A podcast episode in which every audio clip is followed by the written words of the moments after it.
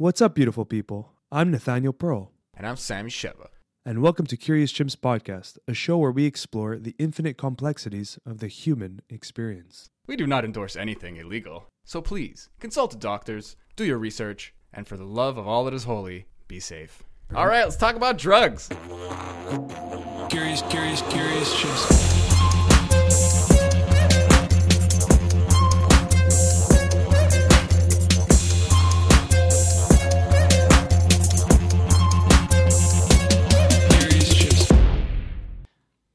So what's up? Carlos Tanner. Thanks for having me on this show. It's a pleasure to speak with you guys today. And I'm Carlos Tanner. I'm 46 years old. I'm originally from the United States, but I moved to Peru in 2004, where I've been living. My first 4 years, I lived with a shaman named Don Juan, or a curandero, as they call them down in Peru. And that was kind of like an apprenticeship for me into the tradition of ayahuasca healing and plant medicine in the Amazonian tradition. And after that, I came up with the idea to start an organization called the Ayahuasca Foundation, which I did start in 2009. And we've been operating for the last 11 years, offering healing retreats, educational courses. And more recently, we started hosting ayahuasca research, which has been really interesting. And now, very recently, as of this year, we became a founding member of the Psychedelic Medicine Association, and we're starting to connect with therapists, psychologists, and psychiatrists in the development of what I hope to be a new era of medicine that includes psychedelic therapy. Amazing. Wow. That's a huge step forward for the community and for the plant medicine of ayahuasca. Oh, man, I hope it's a huge step forward for the human race, to be quite honest. I mean, maybe I'm a little bit biased, but I would say that if we could move towards a consciousness-centered understanding of health, we would make milestones, leaps forward in our understanding of how we can remain healthy and maintain that health, because consciousness seems to be curiously left out of so much of our current modern medical understanding of our own health. And I don't know why that is, but it's clearly creating so many limitations in our ability to achieve healing. And now that we see so many people dealing with depression and anxiety and trauma, and PTSD seems to be like ravishing cultures without a method to cure or even treat, like, it's time for us to recognize that, like, consciousness is certainly here, and we have done ourselves a disservice to ignore it for the time that we have. It seems almost indiscriminate, because so many people are affected by these, like, you just kind of shotgunned all the anxiety, depression.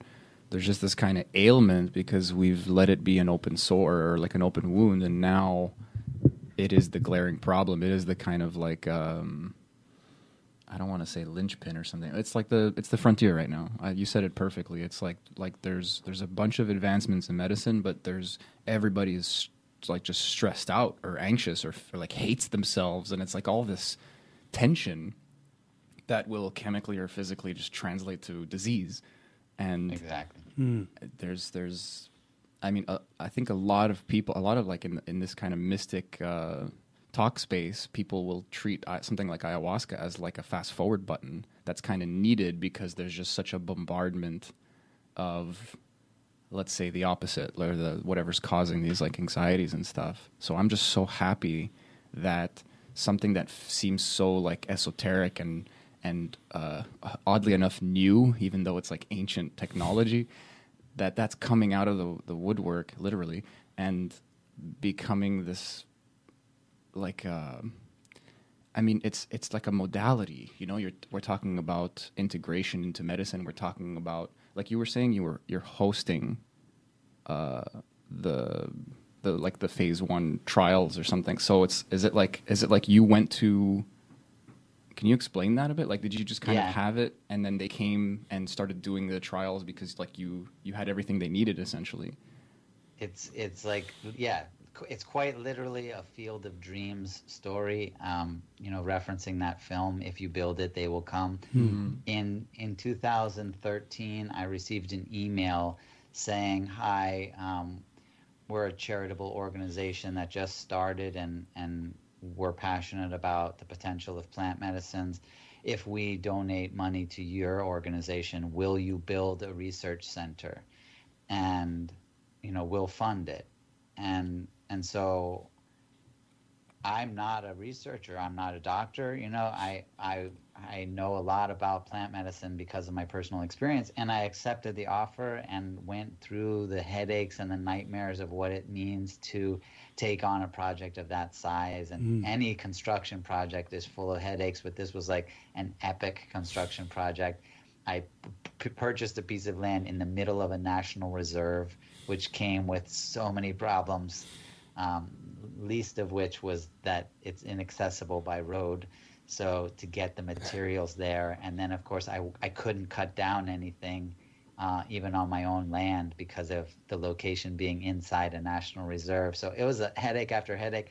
Finally, we finished building it in 2017. Along the way, people kept saying, so what are you going to be doing? Like you're building a research center.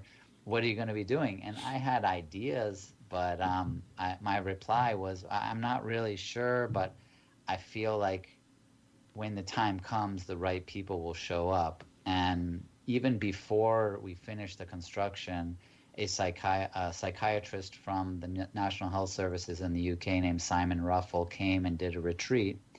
And he was blown away by what he saw in the outcomes in such a short period of time compared to like his understanding of kind of what you were talking about earlier, like the limitations of the current methods of treatment. And so he started saying, like, I would love to do research on this. And I was like, well, I'm building a research center right now. And that was the beginning of this, what would become an amazing relationship. His colleague, Nigel Netspan, would come and do a retreat soon after. And then by the time we had finished building the research center, they were already in the grant proposal phase on their end to get funding from the British Medical Research Council. And it all came together. So I say hosting because I'm not doing the research, nor do I have the credentials to do the research. But of course, I'm providing my own insights and, helping the research be put together in the way that I think would be most advantageous and most accurate in what they're looking at and what the findings are. But it's all being done through the British Medical Research Council. At least the phase one study was all done through the British Medical Research Council. Now we're getting a collaboration with a lot of other organizations because they are aware of it now. And a big shout out to Simon and Nigel and also Wai Fung Sang, who helped a lot with the data collection and data analysis. Can you walk us through like what's exactly happening in this research study and what are they presenting or hoping to present? Right. The study focused on, psychological afflictions, so depression, anxiety, and trauma.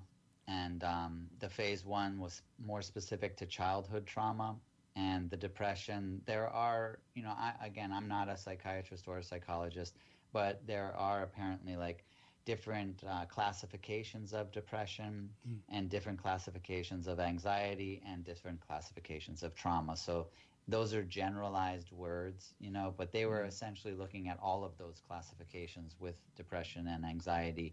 And so, you could call it well-being, I guess, would be like a generalized term. And so the studies were kind of simple. There are already psychological evaluations. There are a number of them that have been accepted by the medical community to be valid evaluations of a person's depression levels, the spectrum. It's kind of like a numerical spectrum that you can be diagnosed with depression, but you're at a particular number. And within trauma as well, there's severe and complex, and then there's mild and what what warrants the diagnosis in the first place.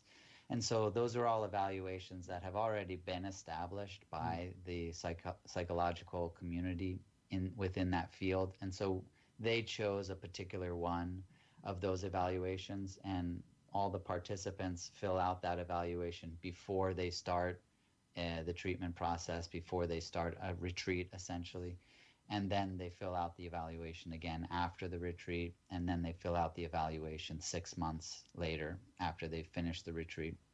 And then in addition to the phase one study of that nature, there was also an epigenetic study that complemented it. So there were also saliva samples taken before and after, and again, to see if there was a change in genetic expression. And they looked at specific markers that are associated with depression and anxiety. Okay. And so that was, the entirety of the study. I actually do have a couple graphs, even though they have yet to be published. So these are pre-published graphs, but this one I thought was pretty amazing. I don't know how well you can see it, but very well. The main point of that is in the depression study, there was just this massive drop from before to after the retreat. But what I thought was fantastic was that even 6 months later, there was still a drop. There's a steady decline from what I see. Excuse me? It looks like a steady decline from my view. Yeah, right. Yeah. And so it continued to go down. Well, you can see in the global distress, which is a number of other markers, which is this graph here, it had a slight uptick. Yeah. And I honestly was expecting that to be the case. And anxiety was similar, where there was a slight uptick in the 6 month later. Mm-hmm. Why were you expecting? If you think about it, like you're going to the Amazon rainforest, you're leaving your entire life behind. You don't even have the opportunity to get on your cell phone, so like there's no the stress is zero. Yes. Your worst stress is like trying to slap a mosquito or something, and then you have to go home. So typically my assumption would be that anxiety has a lot to do with the environment that you're in, and so if you're going to return to that environment, it's almost inevitable that there will be an increase. But it was still, of course, a slight increase compared to the drastic decrease. But the depression, I was actually surprised, because the depression to me showed that even returning to an environment that most likely contributed to the depression, the change, the transformation that was brought about through the use of ayahuasca in the retreat was so profound or so solid that it was literally permanent, and so it kept going down, because the people must have been implementing this transformation and integrating it into their lives. And that, what more can you want, It's pretty much what it means to be cured, because they took, some of those programs were 8 days long, 2 weeks long, which in the span of a lifetime is nothing. And then to have literally be cured of the depression, that's exactly what we're all looking for. So it's very, very promising. So now we're expanding the phase 2 studies that will hopefully start this month. Wow, that's incredible. It's these experiences, especially with ayahuasca, it's like a foundational change, and that's why I'm seeing that decline in depression. It's because the foundation is what's usually gutted out in these ceremonies and rebuilt off of that. And that's what's so amazing about ayahuasca is it goes to those layers of the mind and works through the deep, deep layers of trauma, way above words and day-to-day life, like the things at the root cause.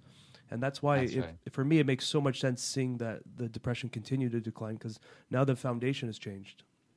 That's right, exactly. Yeah. That's a cool way of thinking about it, because the anxiety, coming back into the environment that's causing it, and then you're seeing this kind of inertia. And you could say the same thing about the depression, but the ceremony or whatever kind of caused that is continuing. So I don't know, I guess it says more about depression than it does about ayahuasca. It's there's just this kind of internal environment that gets perpetuated maybe, and it's less about coming home to the problems and more about this, like you said, this kind of foundational perspective nudge or paradigm shift, you know, like whatever degree you want to play with. It's interesting. It's a brilliant point, I think, because I think it's also like natural to assume that anxiety has a big component in the environment. 100%. You know, this year, oh man, like isn't that a great example? Yes. Like it's almost healthy to have anxiety at particular points in your life because there will be events and experiences that cause anxiety, mm-hmm. and it's almost like a natural response sometimes to have that. It could be a healthy response at times, whereas depression, I would now look at it as less environmental, mm-hmm. although the original formation of what you referred to as the foundation probably had a strong environmental impact because it had to do with traumas or the formation of what those foundational elements were, like what I call core personal truths. Yeah. And mm-hmm. so if you form a core personal truth that is detrimental to your health, mm. then you're in trouble, you know, because now you start building a belief system, a belief structure on top of this foundation that is actually like an unhealthy, it's a pillar that's rotting, you know, yeah. so eventually when the rot gets deep enough, whatever you've built on it is going to come crashing down. And so that becomes less environmental and much more internal. Yes. And then if you can have that transformational experience that ayahuasca and other psychedelics can provide and replace that rotten beam, so to speak, with a healthy solid foundation, yeah. You'll have to do the rework, you know, you'll have to rebuild some of the structure above it, but that structure will last. And then it's not about what happens in the environment. You're not going to hate yourself again. That's it. When you have that, when you've replaced that healthy foundation. That's it. And that's what I was getting. So even if you have the anxiety, yeah. you're not going to say, well, now it's not going to be coupled with that, yes. that lack of self-love. And that's what happened. That's what I was given from my ceremony, from my history and ceremonies was, it was deep foundational work where I've created this internal support system that, no matter what the fuck happens in my life now, I have this like space inside. It's as if I'm at ceremony all the time, and I can always go back to that mindset, that like space I've created through ayahuasca, that everything can get so intense. I can feel anxious. I can feel everything, but I know at the core that everything's going to be okay. You'll get through this. This is just another form of ceremony. But I do agree that the anxiety, there's so many things that trigger anxiety. Our phones are just dopamine buttons. The stress of our environment, like whatever is around us has an effect, but I'm not saying it's like a superficial effect, but it's not, at least for me, it's not penetrating that foundation. Like, no matter what's going on, I still have that room, that space that I can go back to and kind of build from there, you know? I could actually see now, and I'm glad we're having this talk because these are like new ideas that I like, that going home and having that uptick of anxiety could actually correlate directly to the downtick of depression because you recognize, you know, like you're like, oh man, here comes the anxiety. And then you recognize like, hey, I'm okay. You know, like you're like, I'm actually okay with this. Oh, this is new. Like, even though I have some anxiety in my life, it's not beating me down. You know, and so in that recognition, you're like, I'm even better than I thought I was. Like, yes. I'm doing, you know, so then when you fill out the evaluation, you're like, yeah, I did have more anxiety, but I had less depression. That's it. It's I like should say, the full story. The evaluation is not so simple. Yeah, no, for sure. It's not like, do you have anxiety on a scale of 1 to 10? It's quite elaborate. It like props to the medical community. But that's good that it's quite elaborate, and you can illustrate it in a very simple form. But obviously, the back end of it is deep details and deep work. But it's still showing at the front end of like this clear separation of the two, which is beautiful to see. You know, it's almost like it's like more honest. You know, like if there's problems, if there's things that need to be done, then a lot of people with depression and anxiety are probably the kind of person to.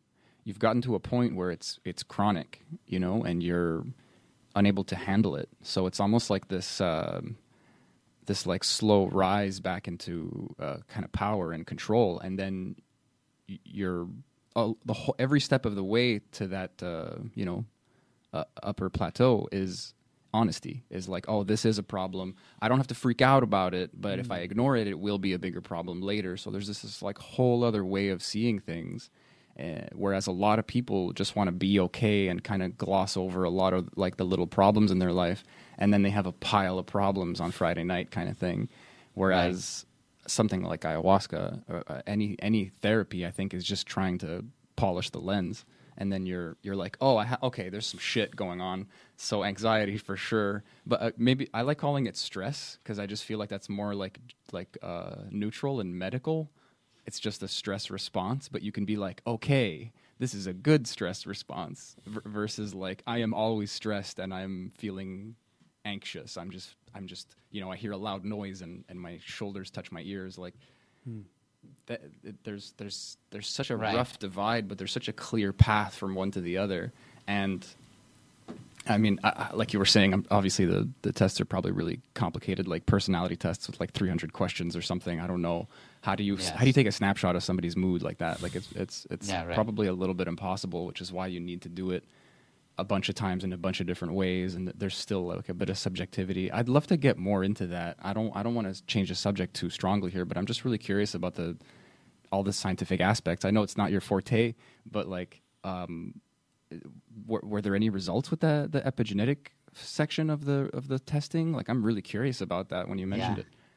Yeah, there were. Wow, and I'm smiling about it because they were great. Oh, nice. I don't know how much you know about epigenetics, and I got to say, like, most of what I know about epigenetics is just from reading Bruce Lipton, who introduced me to the term, I know some buzzwords, exactly. I'm not sure. Yeah, but I know that it is different from genetics in the sense that it's not the gene, it's whether the gene has been activated or deactivated. And that to me is kind of the future of our understanding of genetics. And so even if both of your parents had a hereditary problem, the likelihood of you having those genes is very, very high.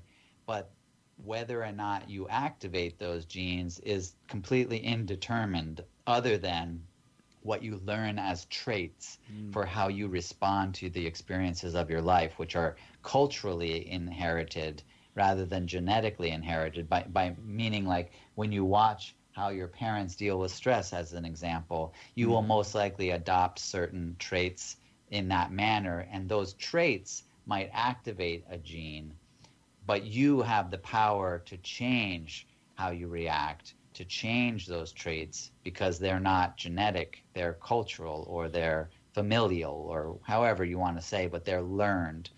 And that to me is such an empowering understanding.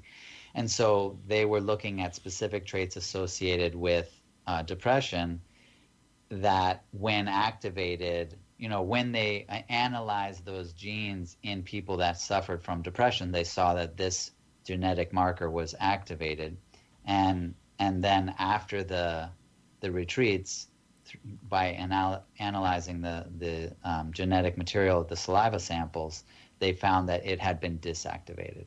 That's huge. And so that then makes perfect sense as to why you would see the chart the way that I showed it, why it was going to keep going down. Because if you've deactivated your genetics so that the ones that are associated with depression, well, then your genes aren't helping or contributing to the affliction. So it's fascinating. And that is the first time that's ever been seen, because that's the first study that's ever been done on a psychedelic looking at epigenetics. So, I mean, it's kind of amazing that it hasn't been done before.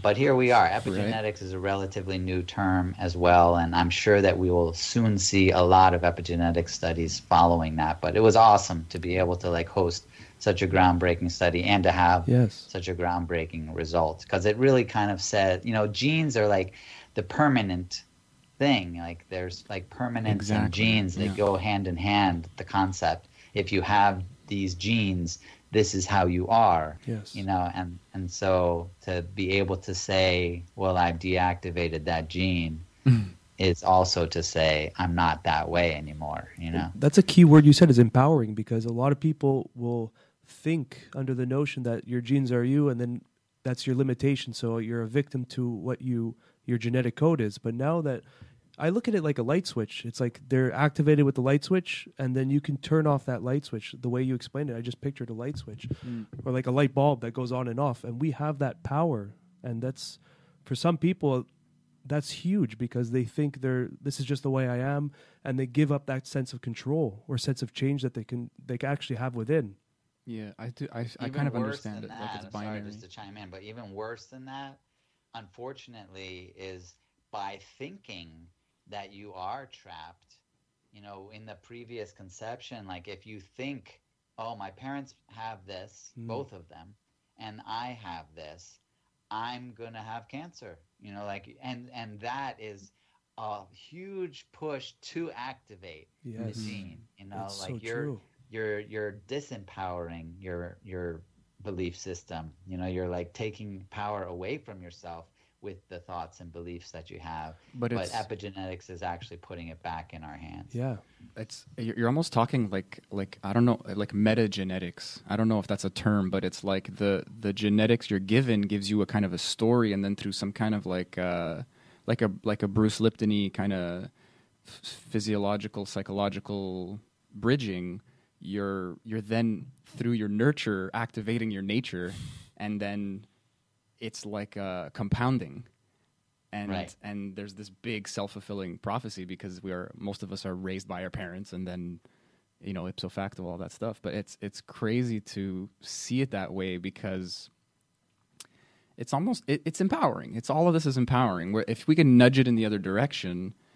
You can argue chicken egg until the cows come home. There's a lot of animals in that sentence, but in the end, you're.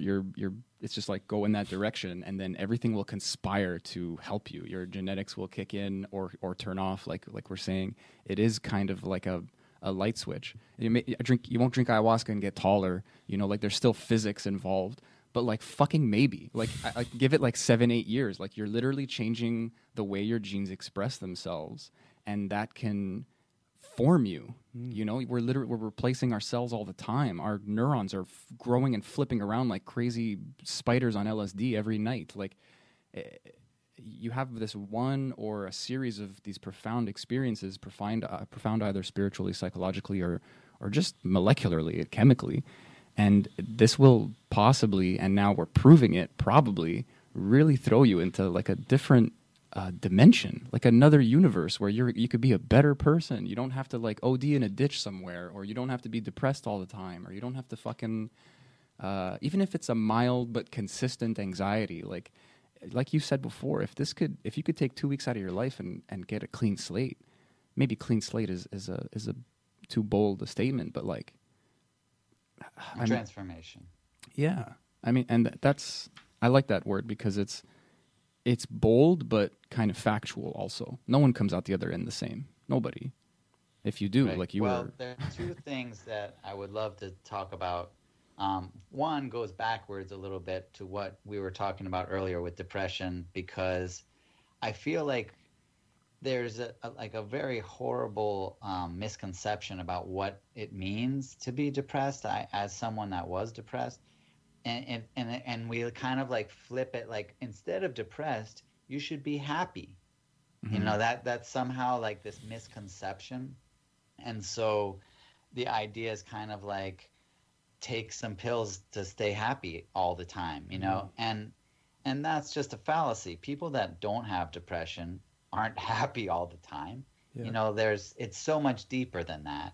And understanding that there are these emotions, and that's what we were kind of touching on. Like, even with anxiety, it doesn't mean that you're having depression, because everyone has a roller coaster of emotions, and that is part of being healthy. But underneath that is this satisfaction with who we are, you know? And so, yeah, I'm sad right now. Maybe something happened, a loved one died or something. It would be messed up if I was happy. You know, I should go seek help if I was happy, if my parent died or something. And so I wanted to address that, because I think it deserves our attention, that we've kind of created this thing where if you're not happy, something's wrong, yes. you know, and like that's like backward, you mm-hmm. know, like there's a lot of times when we shouldn't be happy, you know, it's great when we are, but we should also feel sadness. We should also have the full range of emotions. It's just that beneath that, we should accept ourselves for who we are and be satisfied with our true identity, provided that our foundation of what that identity is strongly built, is solidly built, is beneficial to us.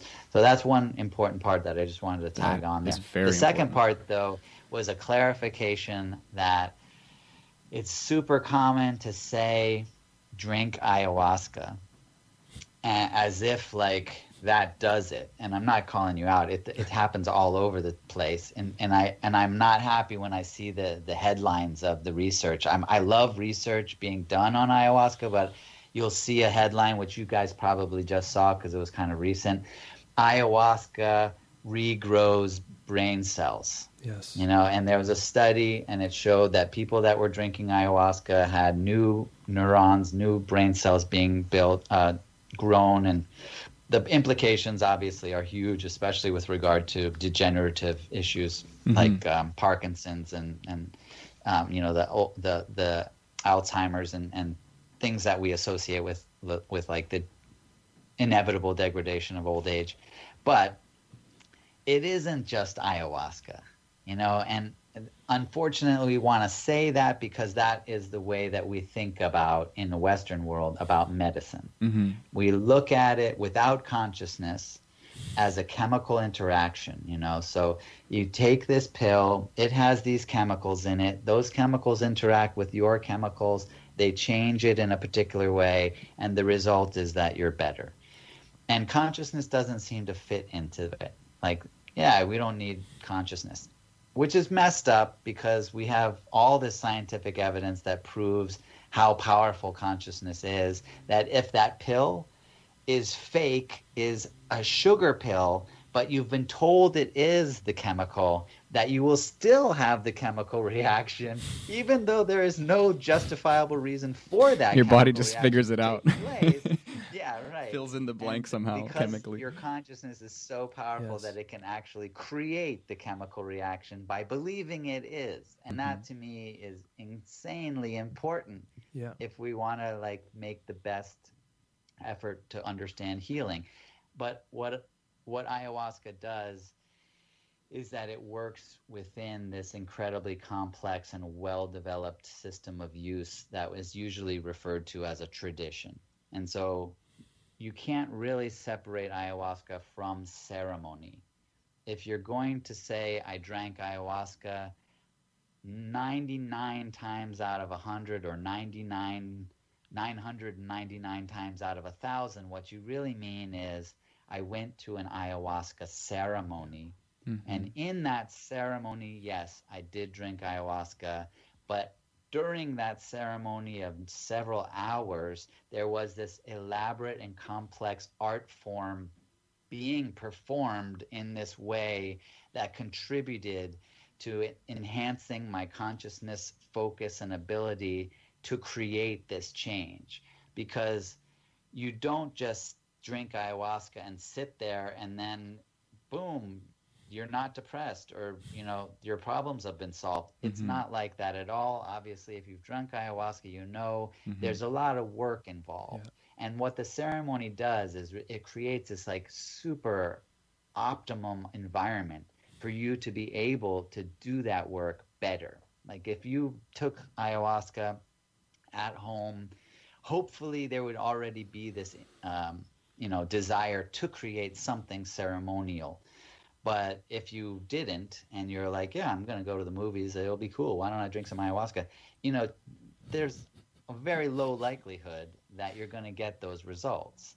The ceremony is a massive part. It might even be more important than the ayahuasca itself. I would love to do a study to see what the impact of people going to a ceremony and not drinking would be compared to people drinking that don't go to a ceremony. I actually feel like the people that don't even drink the ayahuasca would get more benefit from it. So I just want to make sure that like that's being said, just in case there are people listening that are like, I got to get myself some of that ayahuasca. You know, it's more than that. And I think that by recognizing that it's more than that is also a gateway to recognizing how much better we could have our own understanding of health be, because clearly ayahuasca recognizes how important consciousness is and has taken the time over generations to develop this complex tradition of use to enhance your consciousness in that process, something that Western medicine lacks incredibly.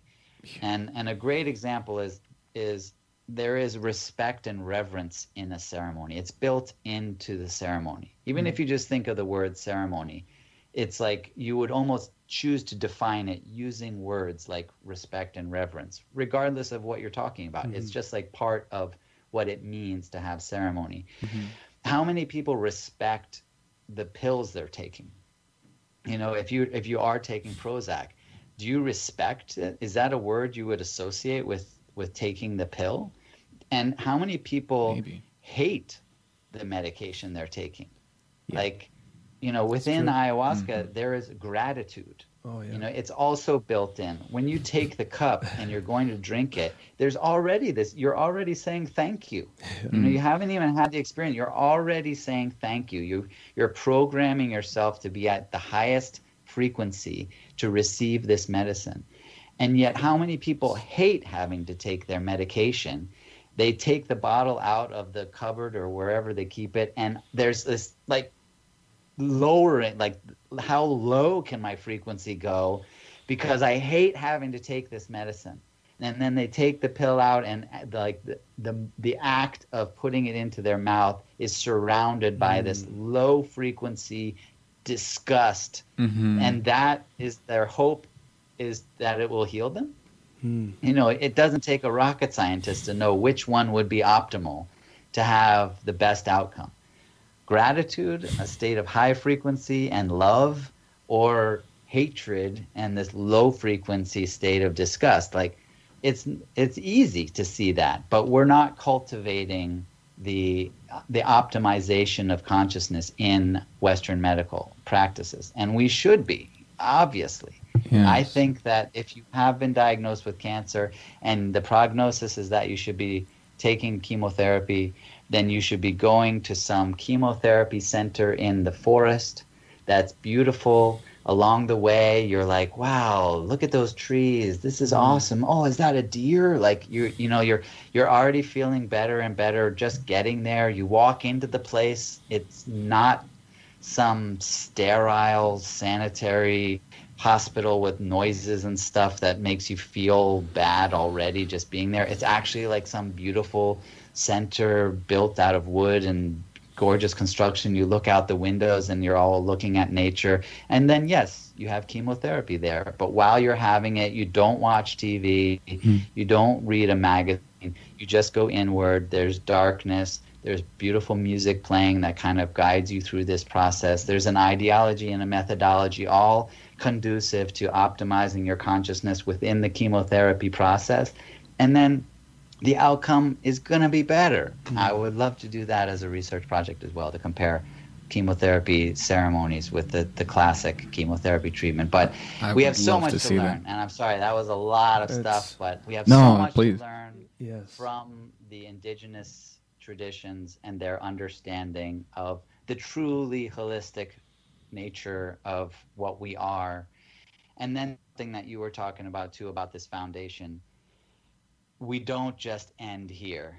You know, we're not individuals in the sense that I have individual cells in my body, but they're only individual in the sense that, yes, I can take one out and look at it under a petri dish or something, but really they're all working in total harmony with one another to create me. And we as human beings are individual. Yes, there is like a boundary, but yet we are combining to form this incredibly complex and magically mysterious thing called nature or the planet Earth or whatever you want to, however big you want to get it, the universe. But we are part of something much bigger. And I think a big part of why we're seeing ourselves rise in our levels of depression is because we have considered ourselves to be disconnected from the rest of the world, and thus we feel alone in the world, like it's us against the world almost, when that's so far from the truth. And the indigenous cultures throughout history and all of our ancestors knew that that was not true, that we were always a part of nature. And because we were a part of nature, that gratitude that I talked about earlier was inherent in our understanding of our own existence, because nature is so worthy of our gratitude. It is so easy to be in awe of nature, and yet we don't include ourselves in what we should be, you know, feeling that awe towards, if that makes sense. Well, yeah, well, COVID illustrated how problematic separation is, because depression rates went up, suicide went up, and what really happened is, yes, the whole world changed. Everything that you know has been kind of modified, but what was really going on is everyone had to isolate. And that solitude for a lot of people, especially people living solo and no friends and family around, if they're abroad for school or whatever, there's so many stories and cases that you can bring up. But it's that isolation that is, you know, there's a funny thing. It's like prisoners are in a prison with like the quote unquote the worst of the worst. And the biggest punishment that you can give a prisoner or a murderer, whatever you want to call it, is putting it in solitude and isolation. Like, that's the biggest punishment you can give. It's all that's left. It's like, all right, we locked you away from society with other people locked away from society. Now we're going to do it again. But you're but you're solo. So like, yeah, solitude is in the core. It's not our nature, and that's why things like ayahuasca remind you, not at the intellectual level, but at the experiential level, the deep vastness of connectivity, and that we are all connected in some way. And that's like a big theme that you hear so many people, I would say in the high 90 percentile, that people that do an ayahuasca ceremony, one of the key words, buzzwords that they always say ancestry. They say ancestry, and they say connections and connectivity. I feel connected. That's such a common word that's thrown around after a ceremony. And that's what we're missing, is that connection to ourselves, to our friends, to our surroundings, to our environment. And once you start living in that connection, in that connective mindset, everything starts to grow into place, you know? Yeah, definitely. There's like you said so much, there's so much to unpack, but like there's this kind of insidious like blind spot in the zeitgeist for the individual, for medicine, for everything.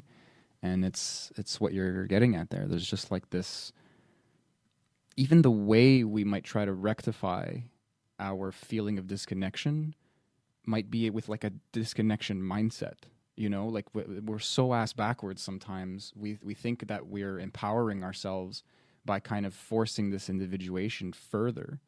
And it's just sad, because it's something I'm personally going through right now as well. And I'm glad you brought up COVID, because like the lockdowns, a lot of businesses went under because they were just making enough to go by. A lot of people went under because they were just feeling enough to go by.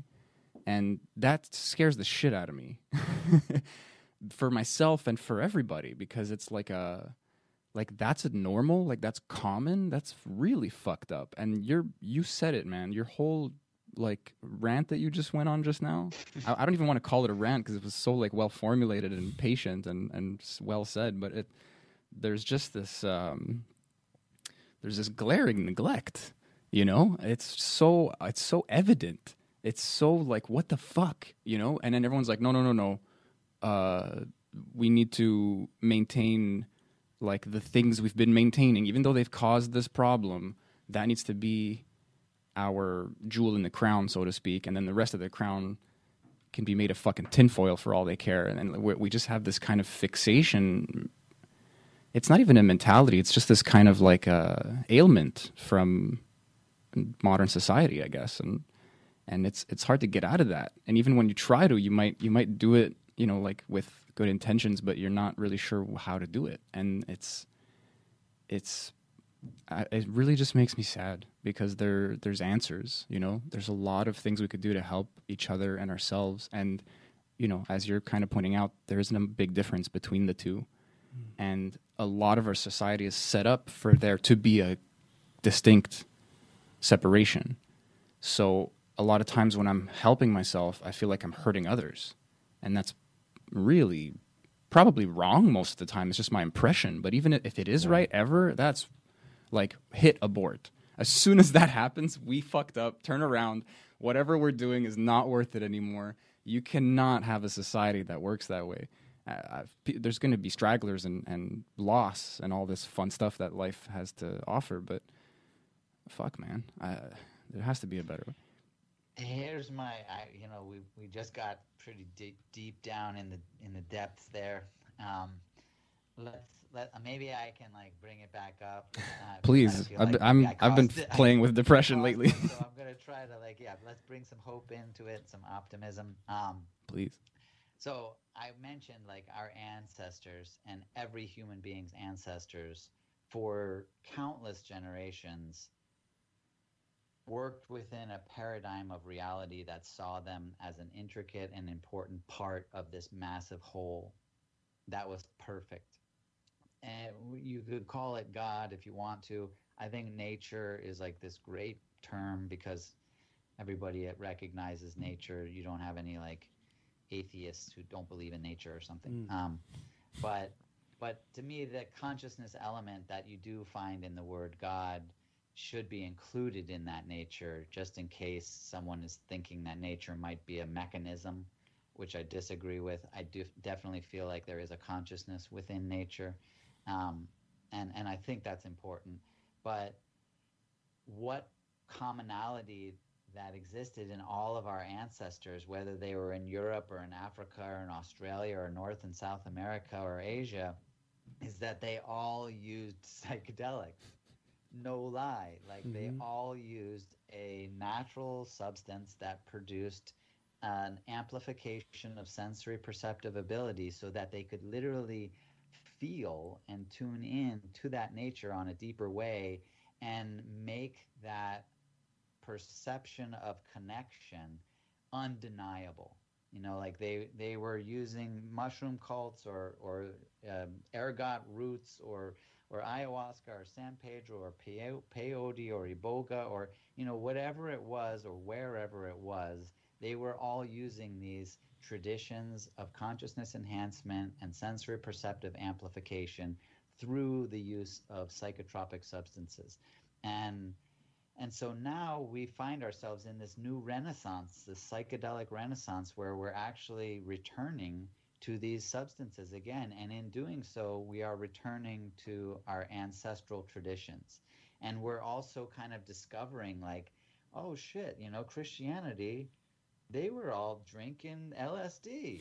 They were using fermented ergot, and then Christianity kind of came out later. And then those Christians said, don't take that substance anymore. And then, wherever you go, kind of the precursor to the religion was this shamanic tradition using a psychotropic medicine. But now here we are, you and I right now, talking about these psychotropic medicines and these traditions of their use, these same precursors to our own religions and our own ancestral traditions. And yet we're talking about them because they're being revived. And psychedelic therapy, to me, is the path that we need to take to revive them, just because we're caught up in this new kind of modern paradigm that doesn't recognize yet the spirit, or at least not to the degree that maybe we deserve to recognize it. But yet we have recognized the potential benefit of these substances. And so through our own kind of weird way, we're getting back to that. And what's going to happen when psychedelic use becomes fully legitimate to the point where your parents are telling you that they're going to go to a psychedelic therapist, and when you have the people that were kind of maybe thinking you were going down a dark road when you were taking psychedelics earlier in your youth are now saying, hey, do you know anyone where I can get some of those mushrooms you used to take? This full legitimization, what will happen to our consciousness as a society? And to me, I can't see it going bad. It will only come, the solutions that to our problems will just arise as a natural process through that reconnection, through that sense of all of our existence that comes as kind of a guarantee, even if you're not involved in a tradition, even if you're taking LSD, you know, at a party or something, there's still this mm-hmm. like awe that comes where you're just like, wow, yeah. you know, and even just that will have great implications in how we tackle the problems that are facing humankind. So I do have a ton of hope 100%. For the future. And that doesn't mean that we should stop criticizing, because the criticisms are important and essential to what is essentially a fucking horrible healthcare system. Yeah. You know, like it's pathetic that we're at the point where we are, where we, if you have a physical problem, you go like over this part of town.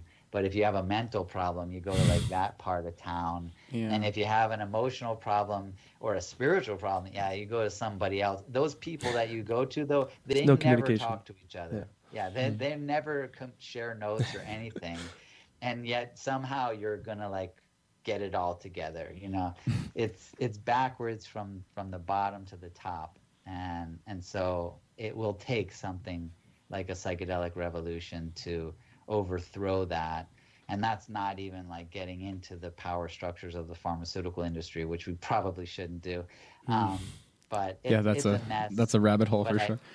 Yeah, it's a mess, but yet I do feel, and I'm totally biased, of course, that psychedelics are our greatest hope to. I might just say you're informed. Sorry to interrupt you there, but like I wouldn't even call it a bias. I mean, like obviously anyone who's tried it has an experience that the other might not, but like the proof is in the pudding, you know. And I mean, I don't want to take your momentum away, but I just got to say, like, I've met so many people in a similar field as yourself, you know, in a similar task that they've kind of undertaken, let's say, and you're all really cool. I don't want to simplify it, but like, you know, if you guys are running shit, that shit's gonna run well, you know, and if you have a system that's holistic, it won't dissolve in the bigger pond, you know, like as we evolve, as we kind of grow as a society, like we need something that's going to touch on all bases, and plant medicine's part of that, but plant medicine's also showing us that that's necessary. So like, there's no coincidences here. We're here because we need to be, kind of thing. Right. Yeah. No, I agree with that 100%. My faith in the earth is so solid. Like what I view to be the consciousness and the body of the earth, which we are all a part. The earth didn't create humankind to kill itself, you know, like it knows. We don't know, but we're like the cells. Does the cell of my face know like what it's actually doing? I don't know if it does. It doesn't need to, you know. Yeah. And so I definitely feel like the earth knows exactly what it's doing. And I use this metaphor as a way to try to describe that, which is if a mother is giving birth and they're in the throes of labor, you know, like they're in the moments of the birthing process, and then like a 3-year-old happens to just walk in. Maybe it's her other sibling, you know, or a child, and a 3-year-old walks in. They don't understand. They can't understand the process yet, but they do have enough smarts to recognize suffering. And they look at their mother or the woman, and they see that she's in anguish. Maybe she's yelling or grunting, or, you know, there's like easy recognition with pain. There's some like fluids and stuff. Like the energy is hectic. Like clearly that child who lacks adequate understanding of what's actually happening would describe it as a horrible event, you know, and that this woman needs attention, that she needs to be saved, she needs to be rescued, you know, we've got to do something about this to fix this, because this is a terrible situation happening. And then later that child grows up, has conversations with their mother more about it, comes to learn, you know, about what happens, and then come to find out, oh no, that was the greatest moment in that woman's life, what she was witnessing, and incorrectly interpreting to be a horrible situation that needed to be fixed was actually the most beautiful and joyous and incredible, profound experience of that woman's life. And to me, that's kind of like what we're doing. We're looking at Mother Earth, and we see the anguish, you know, and we see the fluids and the blood, and we're hearing the screams, and we're just like, oh my God, you know, we've got to do something about this. We've got to fix this. Help, somebody help this. Because we lack the understanding of what the birthing process is. And later on, hopefully we'll have the maturity to understand it, and we'll look back and be like, oh, that was like one of the greatest moments in the life of the earth. And that's kind of my view on it. Not to say that like, yeah, go fucking pollute or shit. Like, you know, make the changes in your life, of course, but also don't freak out, because we lack such a, the wisdom that we lack is immeasurable, you know, and the wisdom we have is minuscule. So let's just, you know, like keep it real and maybe just focus on how we can connect back to that mother and be real and whole. That's it. And, you know, I said this a few times, is that I try to separate myself to observe everything that's going on, and the most I can see from that perspective is that there's a peak in chaos, but then there's like this solution that's kind of almost meeting it at the top, and that's the plant medicines and all these kind of conversations that are fueling that. And you don't know where that point is until it's happening, I guess. But it's like, but there is clearly a momentum behind plant medicine. It's being talked about almost everywhere now. Look at what we're doing. And I compare it to 10 years ago when I was just learning about ayahuasca and approaching people, and maybe 1 out of 20 or 1 out of 10 would be like, oh, I kind of heard about that. Whereas now it's literally almost everyone I encounter, like some form of knowledge behind it. Oh, my cousin tried it in Peru or in Brazil. Yeah. But like, it's such a common term now. And there's clearly a momentum behind it, way bigger than any of us can observe and see, but it's happening. I hate to use the word mainstream, because there's obviously some negative connotations, especially when you're talking about like an ancient tradition or something that we want to kind of consider sacred, that's just going to suddenly have like advertisements like slapped upon it or something.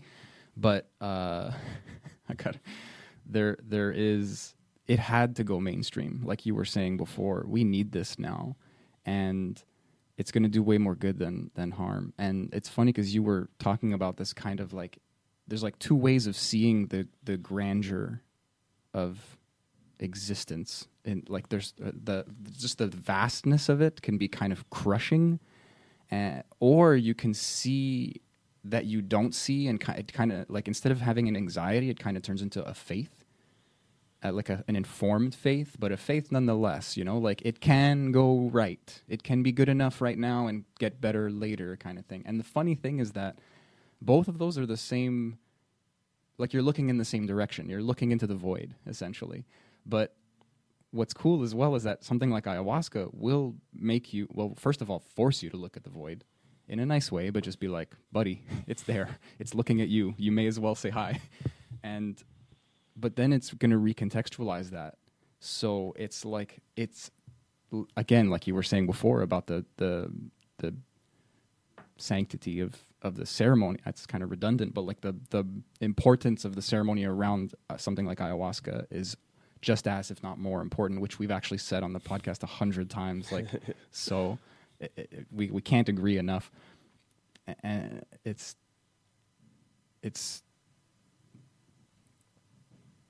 like I lost my words, but you get what I'm saying. Like there's just this perfection. Talking to you, I kind of feel like there's no other way we can go, because we've kind of past the point of no return for this kind of self-destructive, like, you know, we're not going to be in some Star Trek universe either, but we're not going to bust a Mad Max, you know, like I don't want to claim it. Even when we have possibly in the past, there's always been a survivors, let's say, and then just a kind of regrowth. So in this kind of healthy detachment way, we are granted through psychedelics, through ceremony, through therapy, through anything, to kind of just comfortably come back to the self in an honest way and not in a separate way. and then to use the self to embody and to live in this connection, again, in an honest way. It's just happening. If you're avoiding it or disconnecting from it, that's where all the suffering is coming from. I am just ranting now. I just heard myself. Well, I'm a big fan of ranting. Yeah, we're doing good. I have my own personal vision, I guess, and maybe I'm about to go off the deep end, but let's go. Manifesto time. It actually comes from Bruce Lipton. After Biology of Belief, he also wrote a book, and I apologize to his co-author because I don't remember his name, but it was called Spontaneous Evolution, and it was a brilliant book as well. And the main point, and what the title refers to, is that evolution, as I always had a problem with it, is not gradual. And that's why I always had a problem with it. Even when I was young, it just didn't make sense to me. So there's a lizard that's got kind of wings. Why would it do that? And they say, no, it's spontaneous. Chicken and the egg, actually, which was referred to, literally an egg was laid by a different animal, but the new evolution hatched from it. And that combines kind of with Rupert Sheldrake, who's I'm a big fan of also, and the morphogenetic field, and how you could change your morphogenetic field and your morphic resonance so that you can actually give birth to a different species or a new evolution in that species. But the point that I found to be so interesting, which makes so much sense, is that so evolution is spontaneous in the sense that, yeah, it just goes. There's a leap. There's always an evolutionary leap. It's not some gradual thing. And what causes it is a crisis. So it makes so much sense. Also with the kind of classic, or maybe I was just misunderstanding it as a child, but the classic understanding that I had was that it was this gradual process, and 10,000 years later, a frog would be a cat or something. I mean, that's a joke, but because that's kind of what we say, oh yeah, horses, they became dolphins or something. You're wait, what? You got to explain that one. And it why would they change? If everything was great, why would an animal keep evolving? Hey, this is perfect. We're great just the way we are. Let's grow wings. It doesn't make sense. That's a great point. Unless there was a purpose, unless they needed to grow wings in order to keep their survival, to keep their species going, it had to change. And that to me makes way more sense. And then combine that with, okay, we've got a crisis, our survival is being threatened, but if we evolve, and we'll have to do it quickly, our offspring won't be threatened. That makes so much more sense to me. When I imagine it, it makes so much more sense to me that it's like that. And so they describe the evolution, single-celled organisms had to, at one point, they were threatened to the point where, they had to combine. So then all of a sudden, all these individuals said, hey, let's get together. And they all worked together as multicellular organisms. And then there was a threat where they're okay, we've got to divide our function. Okay, start creating the division of labor, so to speak, in the biological system. And they do a brilliant job in the book, Spontaneous Evolution, Bruce Lipton and the other guy, who I apologize. And so if we are facing a crisis as the human race right now, taking that into consideration, it's almost finally, it's only finally, man, we're finally gonna evolve and fix or change the things about humankind that have always been problematic. And you can go back tens of thousands of years, and you're always seeing the same thing play out again and again, these power struggles and wars. And you're almost dude, have we learned nothing? 100,000 years ago, we were all fighting wars, and 100,000 years later, we're still fighting wars. We're not improving. And maybe that's because things have been good enough that we just don't need to change. And so if we are finding ourselves in a crisis, maybe that is finally going to be what it takes for us to take that evolutionary leap. And that's what the Earth is giving birth to, is this new evolutionary leap of existence. And that's my vision of it. And, you know, maybe that's crazy, but it does give me hope, and it does make me kind of smile at the situation instead of freak out about it. I love it. It's like I don't think it sounds crazy at all. It sounds like this alchemical hope, you know? It's like you're taking the realism and you're saying, okay, this is what's happening now, but like you're saying, what if this is the good catalyst, like the bad catalyst to the good life later or the good world later? And it's kind of, I'm thinking of the tower in tarot. I don't know why, but like obviously there's just this parallel. A lot of people hate this card and like shit on this card. Like it's funny, like this card gets hate in this deck of tarot, but it just signifies that instead of like building somewhere smart, you built in the wrong place, and the tower gets like stronger and bigger as you're building it. So eventually whatever circumstance that's trying to let you know that it was in the wrong place is gonna like knock it down essentially. And then that sucks, especially if you're like sleeping in the high top room or something. So then change is always good. Change is always necessary. Change is always, if we're being honest.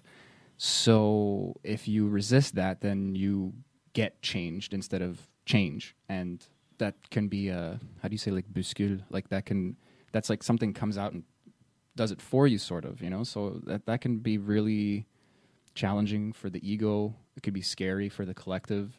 But I really think what you said is anything but crazy. It's just kind of what's happening.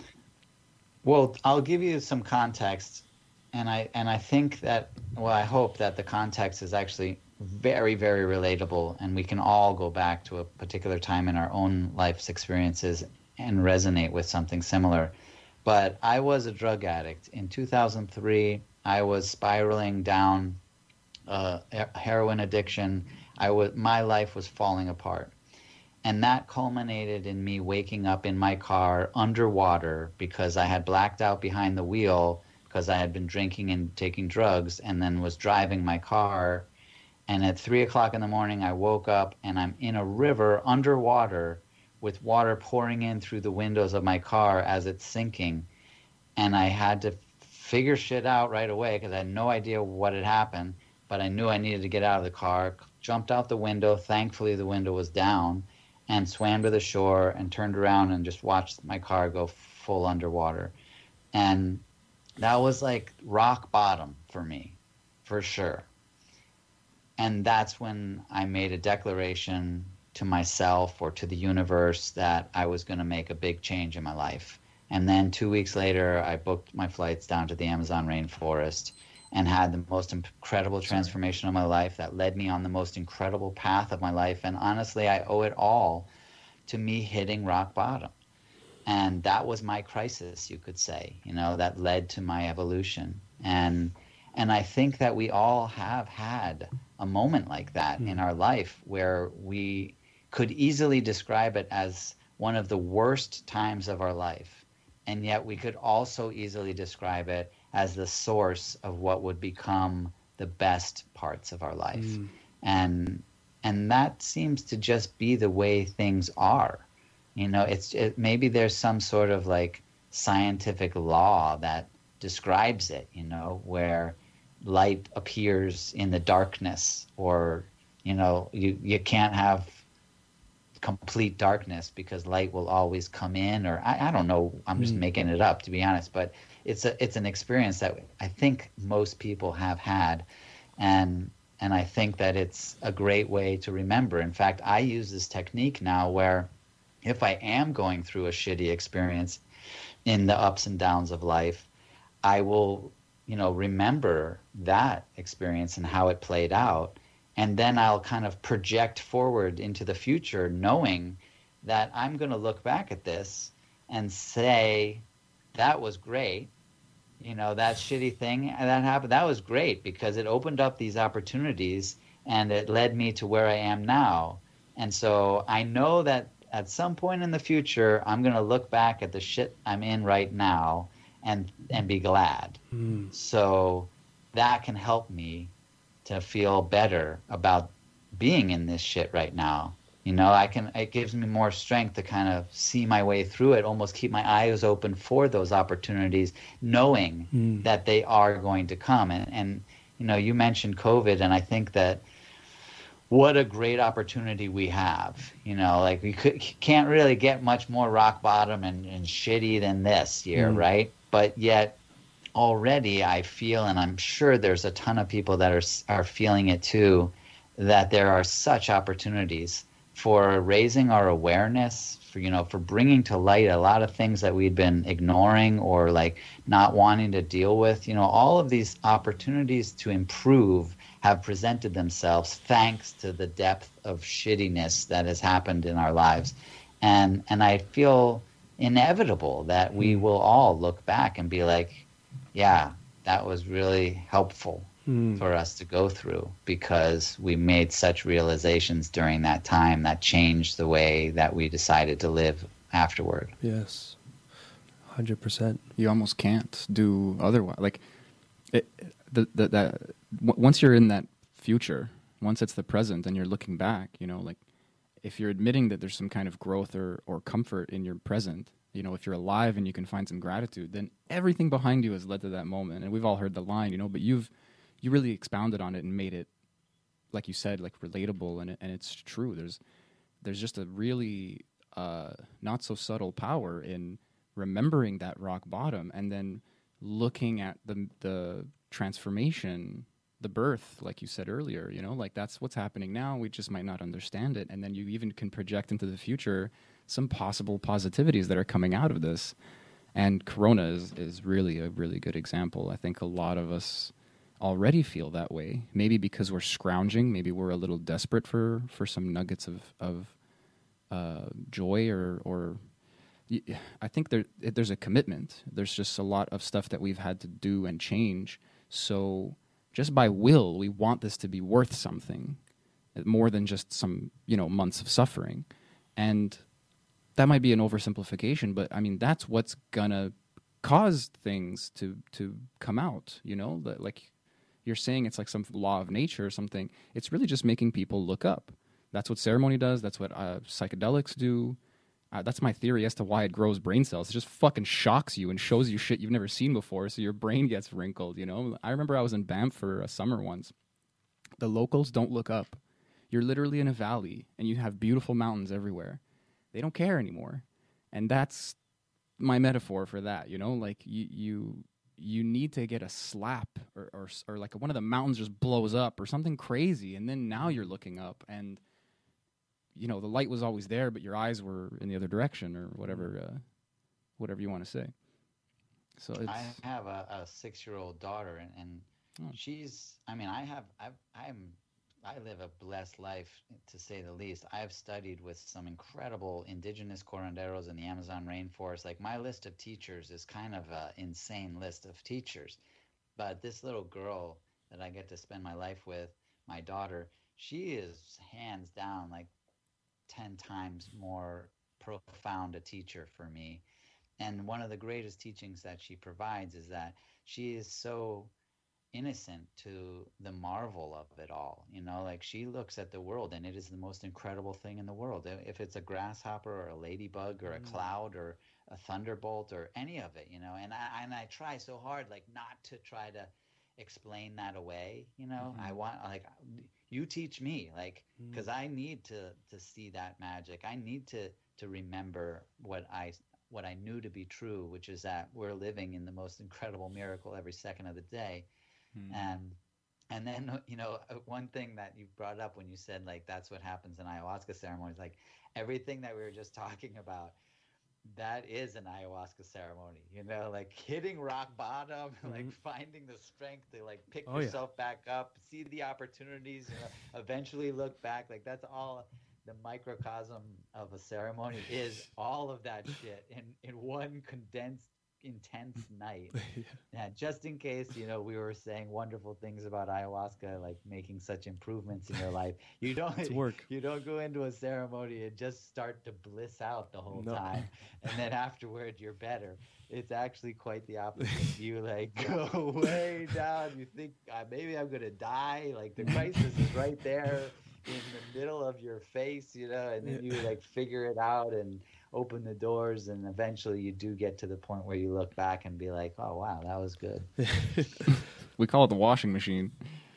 Yeah, for real. That's a great explanation, because you do come out clean and you are glad. Yeah, but you're also just lost during it. I just feel like you're... Well, you know, one thing that always sticks to me in ceremony, because, you know, you go to the depths sometimes and you can't control it, so you just got to experience it, is one thing that I always remind myself, or it's like, maybe it's not even me, but it's just always there. It's just trust the process.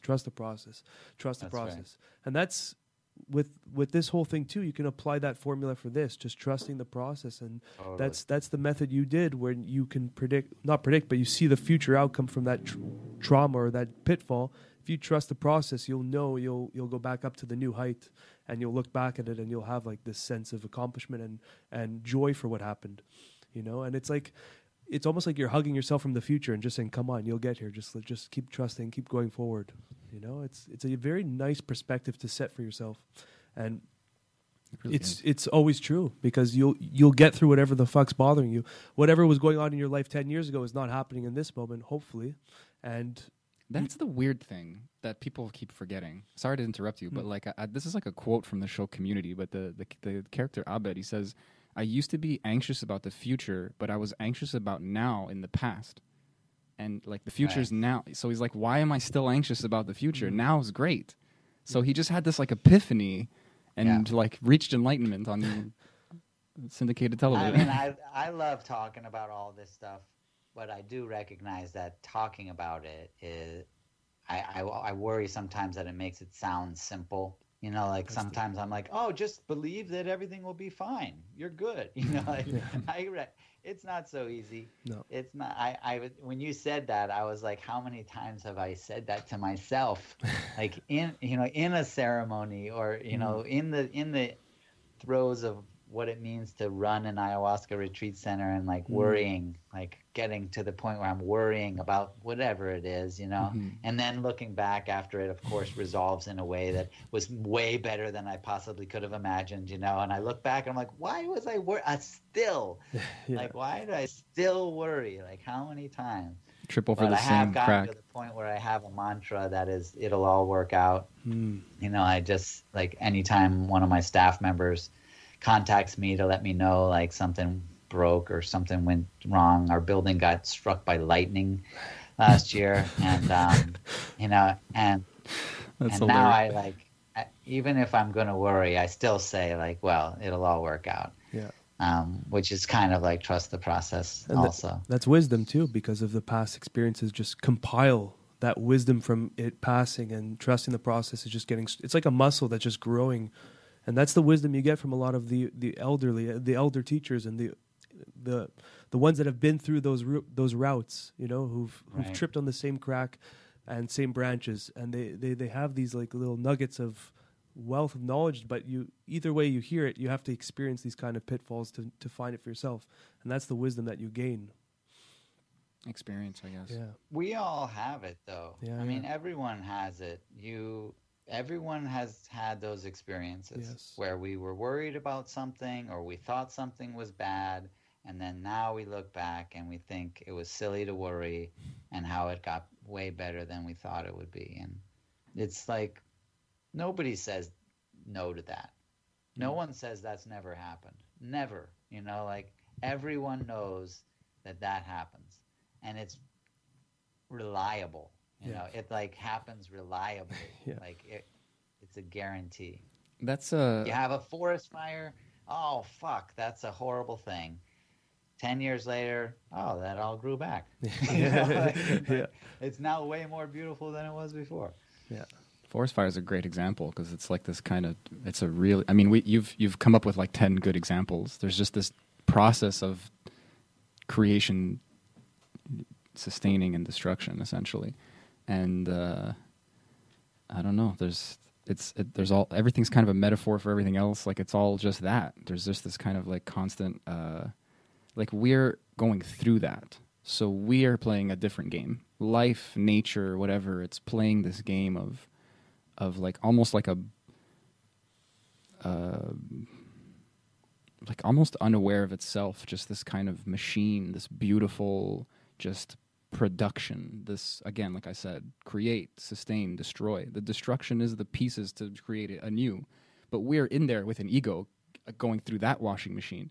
And then we need this kind of micro life-death experience with psychedelics maybe to kind of remind us what's going on. And like, we are going to die. And all that bittersweetness that just gives you this kind of, like I keep saying, this kind of realism, this honesty with like a hint of faith and optimism, because fuck it, we're human.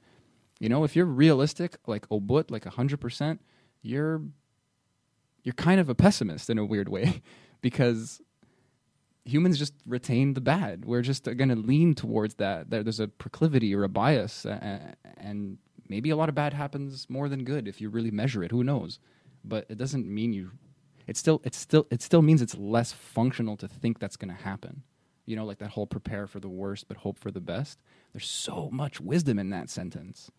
It's not like kitsch. It's not like, oh, sure, let's do that because smiles are friendlier. It's like, no, you'll be miserable. Like there's that, like that foundational thing you were talking about at the top of the podcast. Like we can cure and help and all this stuff, but there's this underlying, you kind of put it simply, there's this fundamental kind of self-belief and maybe the global, like this human way of thinking, this like deeper global belief that has to shift, that has to be like the thing that we kind of attack and fix and kind of utilize or mobilize onto, because if we never end up doing that, we're always missing the mark, we're always missing the point, and we're always cycling back to the same mistakes and shit. And I mean, you know, this kind of segues, because I've been wanting to ask you, we're kind of running out of time, we may have like 5 minutes left or something,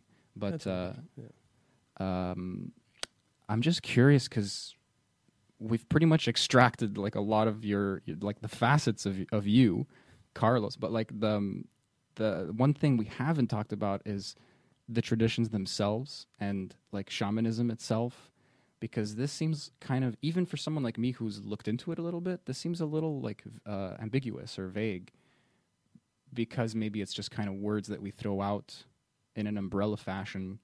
I'd love to get more granular on that, because obviously it's all going to bleed back into what we're talking about. I don't know if I'm opening up a real can of worms here or not. I love that you were like, I think we've got 5 minutes left. How about you tell me about the last 50,000-year development of these traditions? maybe I can squeeze you a little and just say, like, what is shamanism and how is it? Yeah, we'll get you back on. We'll have to do a part two. We'll do a part two. Yeah, I would love to be back on and try to focus on that. Yeah. It's understandable with what we've all gone through. And I love talking to you guys. I actually, like, you guys are doing wonders for me in my own, like, organization of my ideas and things like that. Thank you. And hopefully I'm doing something likewise, similar for you. 100%. True. So even the word tradition to me is, I'm not a huge fan. I kind of feel like it's inaccurate. It's the term that is most used. So obviously I use it because people will probably know what I'm talking about, but I don't like it because it implies that things are done the way that they used to be done. And that's not true. I've worked with the same family of curanderos for 11 years, and they don't do it the same that they did 10 years ago. And that's just 10 years. If you went back 100 years to that same indigenous community, they were doing it totally different than they are now. And if you went back 500 years, they were doing it totally different than they were 100 years ago. I will say that the rate of change has accelerated now, and that's just a phenomenon of change. You know, acceleration of change has happened as a part of what our lives have been like. You know, there was some new technology coming out every 20 years or something, then 10, then 5, then 1. It seems like there's a new technology every 6 months now. It'll probably get to the point where it's like every other day or something. you know, change is definitely happening faster, but that's including tradition as well. And so to me, science is a better word to describe, because it really is an investigation. It's just that the investigation into better understanding our own identity, and in particular, like how to stay healthy, includes what could be called alternate dimensions of reality. And our classic science tends to stay in its lane of perceptive ability limitations. Mm-hmm. In that sense, I mean, like, we rely on what we can see, hear, taste, touch, smell, all that, to determine what is real. But even within science, we have branches of science that go outside of that. You know, we know about X-rays, we know about gamma rays, we even know about ultraviolet and infrared. Like, that's part of terminology that we know, even though it refers to something that we can't perceive, at least not directly. We have to have some technological intervention that allows us to.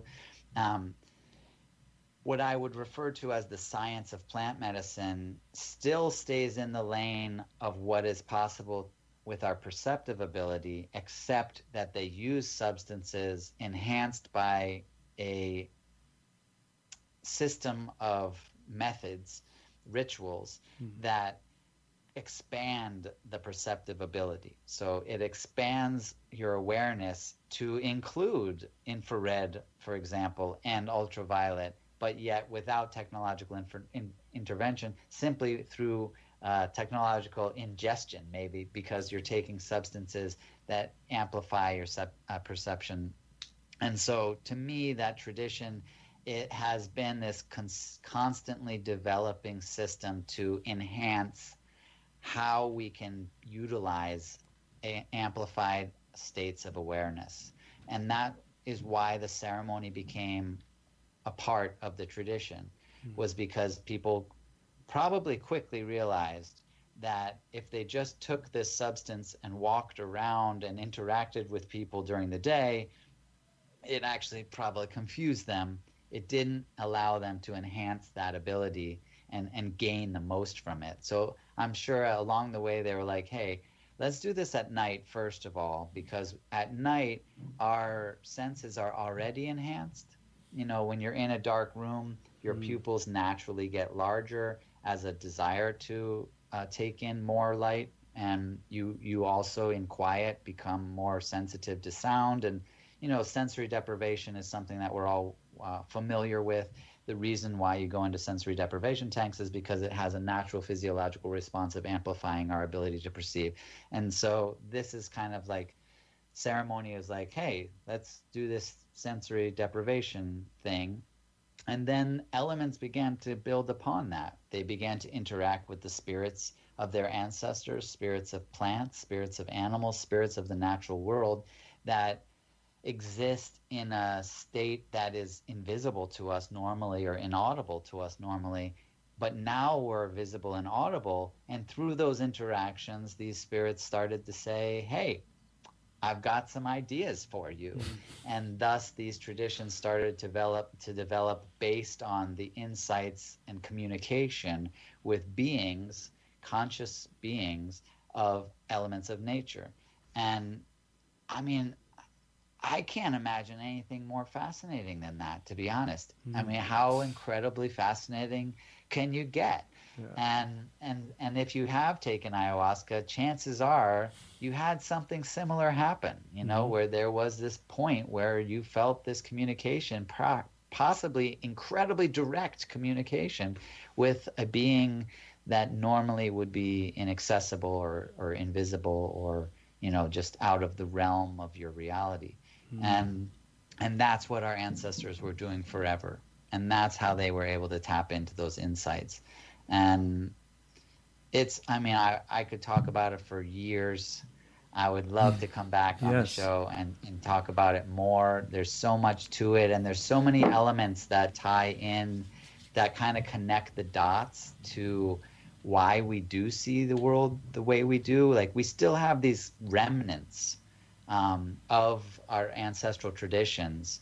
And, you know, whether it's why we have Santa Claus who comes down the chimney and you put stockings over the fireplace, which is all based on the use of fly agaric mushrooms in the Siberian shamanic traditions, you know, or why we have the Easter bunny, you know, like all of, there are these super obvious and comical like connections, but yet also we have like these comments and you know, kind of oddball like pieces of our culture that refer to those ancestral traditions, and not, I mean, not so much the traditions, just the reality, like the paradigm, what I now call the indigenous paradigm, but perhaps better would just be to call it the ancestral paradigm, because indigenous might exclude us, or we might think that we're excluded in that sense, and I don't want to do that. Our ancestors operated in a different reality than we do,